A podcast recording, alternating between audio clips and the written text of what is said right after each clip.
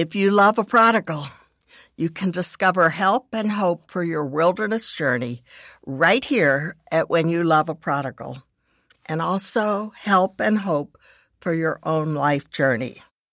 In this episode, we are offering the best gift we can for you and your loved ones. We will pray for you. We will pray for anyone that you ask us to pray for. Be listening so you can know how to get engaged. It was June 2nd, several years ago. 18 of us made a large circle in our Florida room. We each shared why we had come, a brief overview of our journeys with a prodigal. Some were new to me people, and so they were new to me stories. Others were reminders of long waits to see challenges, of despair and hope intertwined. Some of them just hadn't happened yet, and some were in process. What did we have in common? We each loved a prodigal. Some were taking uh, their first shaky steps in the wilderness and really appreciated hearing from people who had walked that path for a longer time. Others were feeling their way in a shadowy darkness, no light at the end yet. And a few had stories of light and new life and great hope. We had all come to the only place we thought offered any answers on our knees. We can do all sorts of things. We can even do rehabs and programs and information and, and they can be helpful but it is on our knees, going to the Lord in prayer, where we see the change that really happens. At first, our prayers were tentative. Were these people we were with safe? But then honesty and vulnerability and tears opened our hearts and we connected together at the throne of grace, petitioning our Father for each other, for the many who requested prayer, for our own loved ones and for ourselves.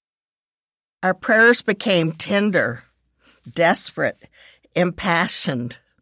We confessed our unbelief and declared our belief. We extended arms of faith and love to each other. We beseeched and we begged and we hoped to see something happen. In the end, we recognize that our prayers were as much for ourselves as for our loved wanderers. And we acknowledge that loving a prodigal was indeed a wilderness journey, but that each beloved prodigal was a gift, a true treasure to make us more and more like Jesus. And gratitude filled us even as tears flowed. And now it is almost June 2nd again, time for the Worldwide Prodigal Prayer Day. Last week, we talked about how the Worldwide Prodigal Prayer Day on June 2nd each year came to be. This week, we will look at how it happens each year and how you can be a part of it as much or as little as you desire. And then I will tell you about our wonderful year round virtual, safe, and private prayer community. So perhaps you submitted a name or several to be prayed for on June 2nd. Then what? You might be asking, how do I participate? Let me take a minute to answer the questions that we often get asked. Well, first one is, who can pray for prodigals on June 2nd? Anyone and everyone can pray from all over the world because they are all over the world. Most often, people who love an at risk or rebellious family member are eager to pray. Two, what is prayer for prodigals? Do I have to be a member to pray on Prodigal Prayer Day?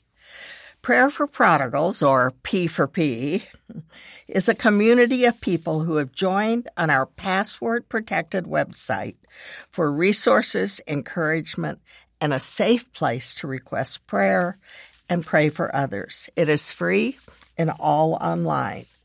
We sponsor the Worldwide Prodigal Prayer Day, but you don't have to be a member to pray with us on June 2nd. Information, resources, and personal requests are available to members only because it is a password protected site. But you're welcome to join, and I will explain how at the end of this podcast. So, how do we pray on June 2nd? You may pray in any way that works for you. You may pray as long or as little as you like.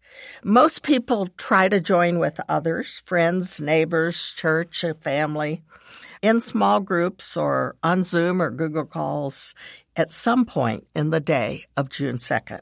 And they may pray for just a short time or an hour or some pray for many hours. You can pray by yourself. You don't have to do it with someone else. Maybe you're not comfortable praying in a group, uh, but God will welcome you to come on your knees, figuratively, if not literally, uh, to ask Him for your loved one. I pray personally on and off throughout the day.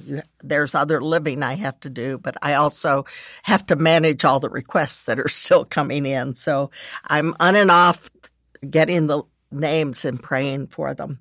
But at the end of the day, I almost always have a group like the one I described at the beginning who come to my home and we'll spend a couple of hours together with each other, listening and caring and then praying for each other as well as for our loved ones.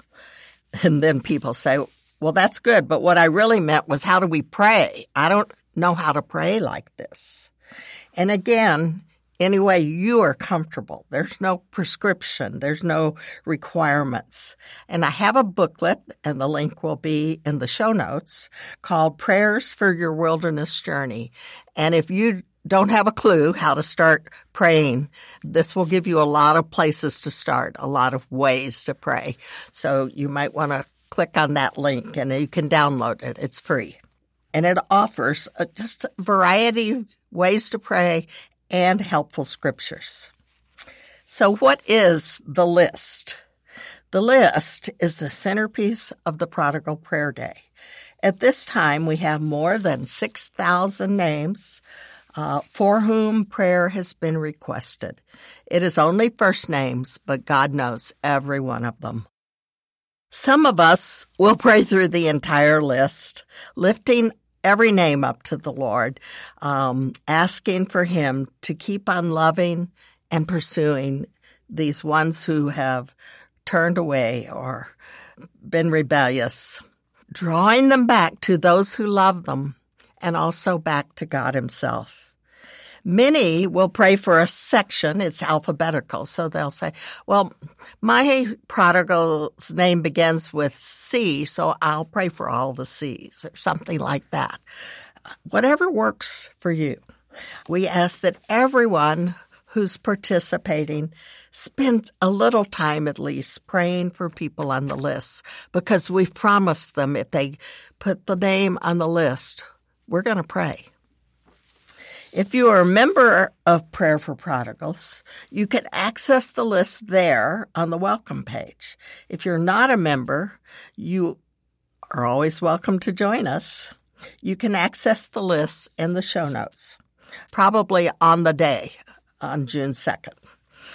I don't always get through the entire list on June 2nd, so I keep it and keep praying through the list because I want to make sure that I pray for every single one of those people.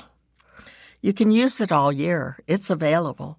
And a group of us meet every couple of months online and we pray through much of the list again and again because we want to be engaged in bringing about what God is going to do in each life.